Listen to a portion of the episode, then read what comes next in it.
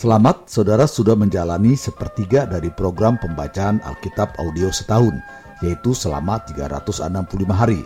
Suatu pembacaan yang disesuaikan dengan jadwal rencana baca dari Back to the Bible Chronological Reading Bible. Tetap semangat untuk terus mendengarkan firman-Nya. Tuhan Yesus memberkati. Inilah mendengarkan firman Tuhan hari ke-219.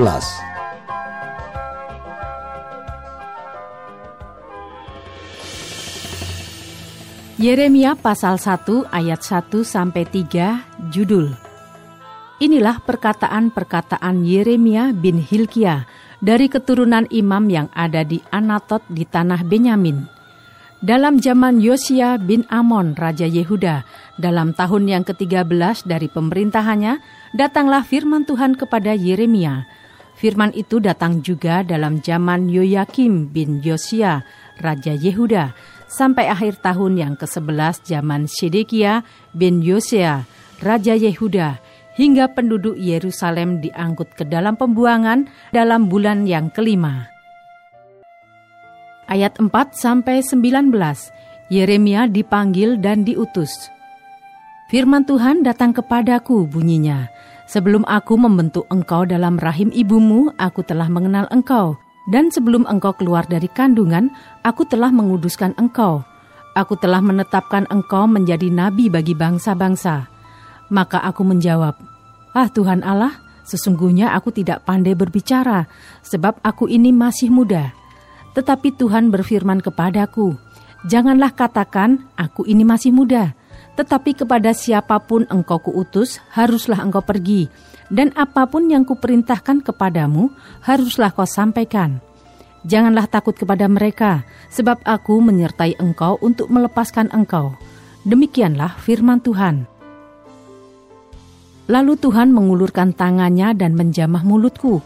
Tuhan berfirman kepadaku, Sesungguhnya aku menaruh perkataan-perkataanku ke dalam mulutmu. Ketahuilah, pada hari ini aku mengangkat engkau atas bangsa-bangsa dan atas kerajaan-kerajaan untuk mencabut dan merobohkan, untuk membinasakan dan meruntuhkan, untuk membangun dan menanam. Sesudah itu firman Tuhan datang kepadaku bunyinya, Apakah yang kau lihat, hei Yeremia? Jawabku, aku melihat sebatang dahan pohon badam. Lalu firman Tuhan kepadaku, Baik penglihatanmu, sebab aku siap sedia untuk melaksanakan firmanku. Firman Tuhan datang kepadaku untuk kedua kalinya, bunyinya, Apakah yang kau lihat? Jawabku, Aku melihat sebuah periuk yang mendidih, datangnya dari sebelah utara. Lalu firman Tuhan kepadaku, dari utara akan mengamuk malapetaka menimpa segala penduduk negeri ini. Sebab sesungguhnya aku memanggil segala kaum kerajaan sebelah utara. Demikianlah firman Tuhan dan mereka akan datang dan mendirikan tahtanya masing-masing di mulut pintu-pintu gerbang Yerusalem, dekat segala tembok di sekelilingnya dan dekat segala kota Yehuda.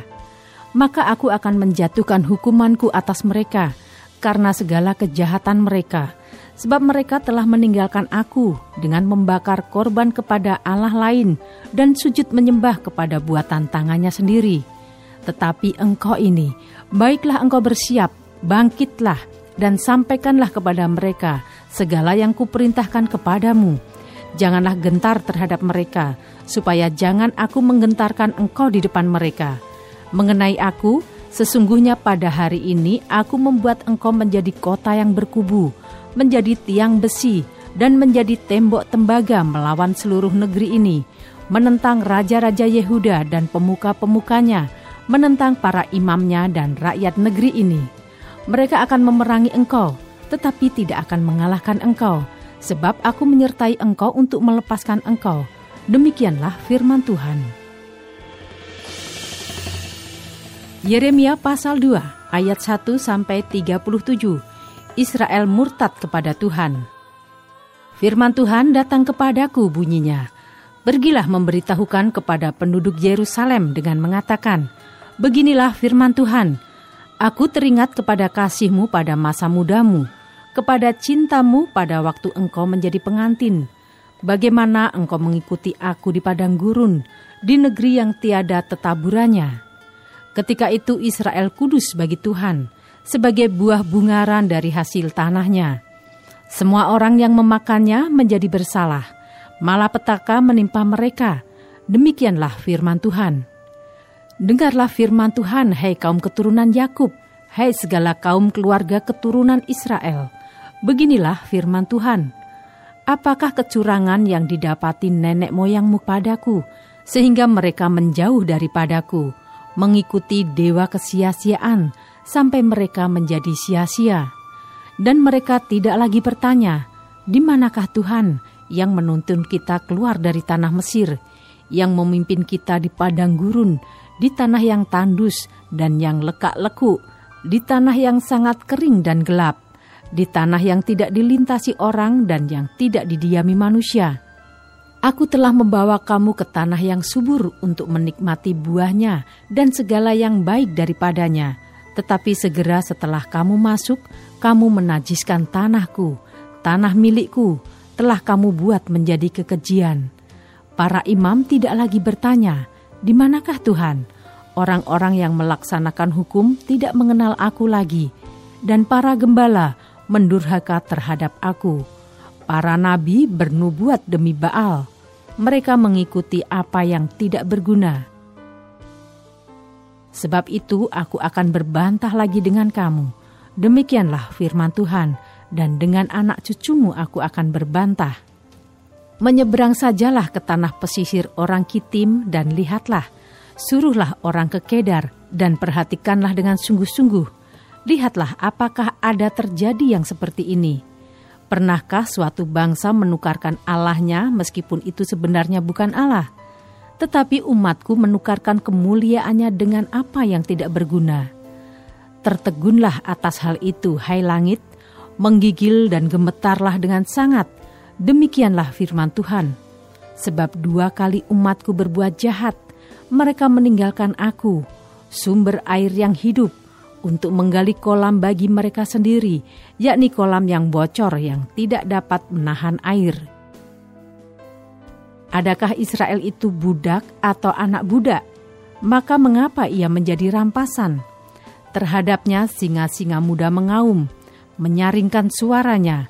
Negerinya dibuat orang menjadi tandus, kota-kotanya terbakar, tidak lagi berpenduduk. Bahkan orang-orang Memphis dan Tahpanhes telah menggundul batu kepalamu. Bukankah engkau sendiri yang menimpakan ini ke atas dirimu?' oleh karena engkau meninggalkan Tuhan Allahmu ketika ia menuntun engkau di jalan. Dan sekarang, apakah untungmu untuk pergi ke Mesir, hendak meminum air sungai Nil? Dan apakah untungmu untuk pergi ke Asyur, hendak meminum air sungai Efrat?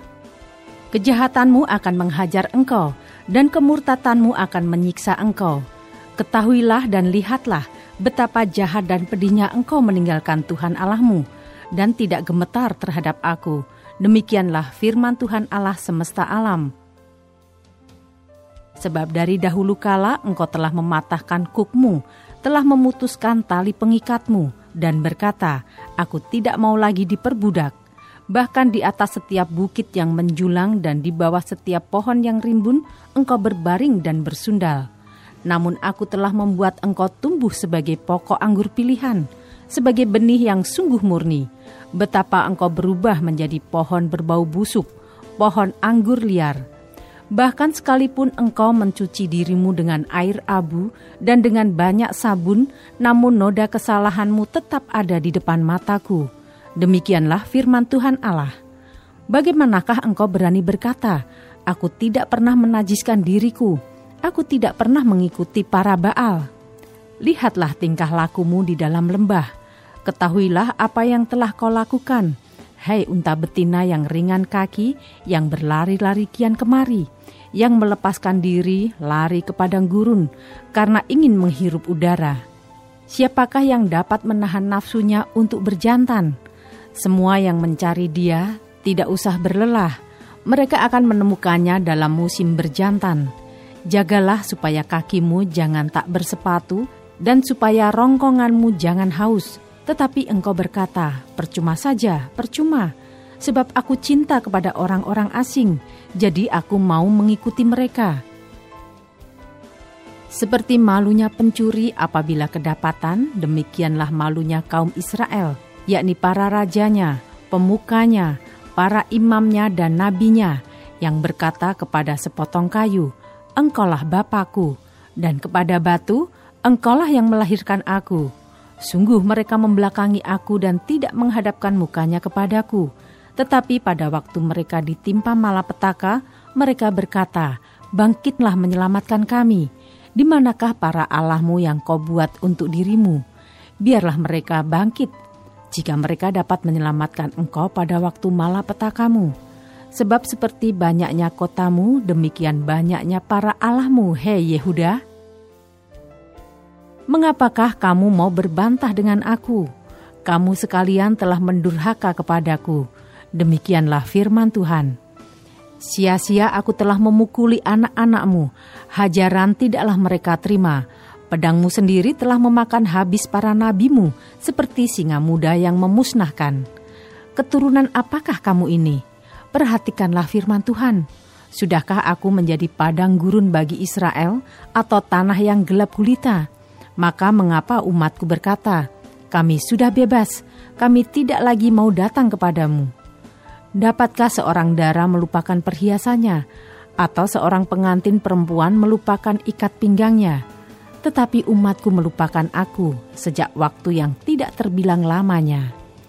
Alangkah baiknya engkau mengatur jalanmu untuk mencari percintaan, sebab itu juga engkau membiasakan segala jalanmu kepada kejahatan, sampai-sampai pada bajumu terdapat darah orang-orang miskin yang tidak bersalah Bukan waktu mereka membongkar untuk mencuri kau dapati mereka, meskipun semuanya itu demikian. Engkau berkata, aku tidak bersalah, memang murkanya telah meninggalkan aku. Sesungguhnya aku akan membawa engkau ke pengadilan, oleh karena engkau berkata, aku tidak berdosa. Alangkah ringannya kau pandang untuk mengubah tingkah langkahmu, juga karena Mesir engkau akan menjadi malu, seperti engkau telah menjadi malu karena Asyur.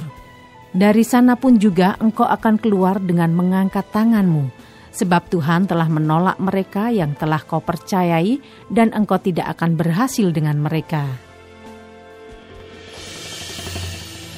Yeremia pasal 3 ayat 1 sampai 5 Pertobatan kepada Tuhan. Firman-Nya, jika seseorang menceraikan istrinya, lalu perempuan itu pergi daripadanya dan menjadi istri orang lain, akan kembalikah laki-laki yang pertama kepada perempuan itu? Bukankah negeri itu sudah tetap cemar? Engkau telah bersinah dengan banyak kekasih dan mau kembali kepadaku. Demikianlah firman Tuhan. Layangkanlah matamu ke bukit-bukit gundul dan lihatlah, di manakah engkau tidak pernah ditiduri. Di pinggir jalan-jalan engkau duduk menantikan kekasih, seperti seorang Arab di padang gurun. Engkau telah mencemarkan negeri dengan jinahmu dan dengan kejahatanmu. Sebab itu dirus hujan tertahan dan hujan pada akhir musim tidak datang. Tetapi dahimu adalah dahi perempuan sundal, engkau tidak mengenal malu. Bukankah baru saja engkau memanggil aku, Bapakku, engkaulah kawanku sejak kecil.' Untuk selama-lamanyakah ia akan murka atau menaruh dendam untuk seterusnya? Demikianlah katamu, namun engkau sedapat-dapatnya melakukan kejahatan.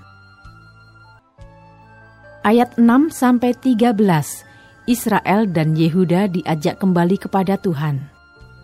Tuhan berfirman kepadaku dalam zaman Raja Yosia, Sudahkah engkau melihat apa yang dilakukan Israel, perempuan murtad itu?' Bagaimana dia naik ke atas setiap bukit yang menjulang dan pergi ke bawah setiap pohon yang rimbun untuk bersundal di sana. Pikirku, sesudah melakukan semuanya ini, ia akan kembali kepadaku. Tetapi ia tidak kembali. Hal itu telah dilihat oleh Yehuda, saudaranya perempuan yang tidak setia. Dilihatnya bahwa oleh karena jinahnya, aku telah menceraikan Israel, perempuan murtad itu, dan memberikan kepadanya surat cerai. Namun Yehuda, saudaranya perempuan yang tidak setia itu tidak takut, melainkan ia juga pun pergi bersundal. Dengan sundalnya yang sembrono itu, maka ia mencemarkan negeri dan berjinah dengan menyembah batu dan kayu. Juga dengan semuanya ini Yehuda, saudaranya perempuan yang tidak setia itu tidak kembali kepadaku dengan tulus hatinya, tetapi dengan pura-pura. Demikianlah firman Tuhan. Dan Tuhan berfirman kepadaku, Israel perempuan murtad itu membuktikan dirinya lebih benar daripada Yehuda, perempuan yang tidak setia itu. Pergilah menyerukan perkataan-perkataan ini ke utara. Katakanlah, kembalilah hai Israel, perempuan murtad, Demikianlah firman Tuhan. Mukaku tidak akan muram terhadap kamu, sebab aku ini murah hati. Demikianlah firman Tuhan. Tidak akan murka untuk selama-lamanya. Hanya akuilah kesalahanmu bahwa engkau telah mendurhaka terhadap Tuhan Allahmu, telah melampiaskan cinta berahimu kepada orang-orang asing di bawah setiap pohon yang rimbun, dan tidak mendengarkan suaraku.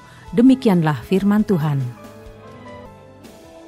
ayat 14 sampai 25. Umat yang akan datang di Sion. Kembalilah hai anak-anak yang murtad, demikianlah firman Tuhan, karena aku telah menjadi tuan atas kamu. Aku akan mengambil kamu, seorang dari setiap kota dan dua orang dari setiap keluarga, dan akan membawa kamu ke Sion. Aku akan mengangkat bagimu gembala-gembala yang sesuai dengan hatiku, mereka akan mengembalakan kamu dengan pengetahuan dan pengertian. Apabila pada masa itu kamu bertambah banyak dan beranak cucu di negeri ini, demikianlah firman Tuhan, maka orang tidak lagi akan berbicara tentang tabut perjanjian Tuhan. Itu tidak lagi akan timbul dalam hati dan tidak lagi akan diingat orang. Orang tidak lagi akan mencarinya atau membuatnya kembali. Pada waktu itu Yerusalem akan disebut tahta Tuhan, dan segala bangsa akan berkumpul ke sana demi nama Tuhan ke Yerusalem, dan mereka tidak lagi akan bertingkah langkah menurut kedegilan hatinya yang jahat. Pada masa itu, kaum Yehuda akan pergi kepada kaum Israel, dan mereka akan datang bersama-sama dari negeri utara ke negeri yang telah kubagikan kepada nenek moyangmu menjadi milik pusaka. Tadinya pikirku, Sungguh aku mau menempatkan engkau di tengah-tengah anak-anakku dan memberikan kepadamu negeri yang indah, milik pusaka yang paling permai dari bangsa-bangsa. Pikirku, engkau akan memanggil aku Bapakku dan tidak akan berbalik dari mengikuti aku. Tetapi sesungguhnya, seperti seorang istri tidak setia terhadap temannya, demikianlah kamu tidak setia terhadap aku, hai kaum Israel. Demikianlah firman Tuhan Dengar, di atas bukit-bukit gundul kedengaran tangis memohon-mohon dari anak-anak Israel, sebab mereka telah memilih jalan yang sesat dan telah melupakan Tuhan Allah mereka. Kembalilah hai anak-anak yang murtad, aku akan menyembuhkan engkau dari murtadmu. Inilah kami, kami datang kepadamu, sebab engkaulah Tuhan Allah kami. Sesungguhnya bukit-bukit pengorbanan adalah tipu daya yakni keramaian di atas bukit-bukit itu. Sesungguhnya hanya pada Tuhan Allah kita ada keselamatan Israel. Tetapi berhala yang memalukan itu menelan segala hasil jerih lelah nenek moyang kita dari masa muda kita, kambing domba mereka dan lembu-lembu mereka, anak-anak lelaki dan anak-anak perempuan mereka. Maka biarlah kita berbaring dengan perasaan malu, dan biarlah noda kita menyelimuti kita, sebab kita telah berdosa kepada Tuhan Allah kita, yakni kita dan nenek moyang kita dari masa muda kita sampai hari ini, dan kita tidak mendengarkan suara Tuhan Allah kita.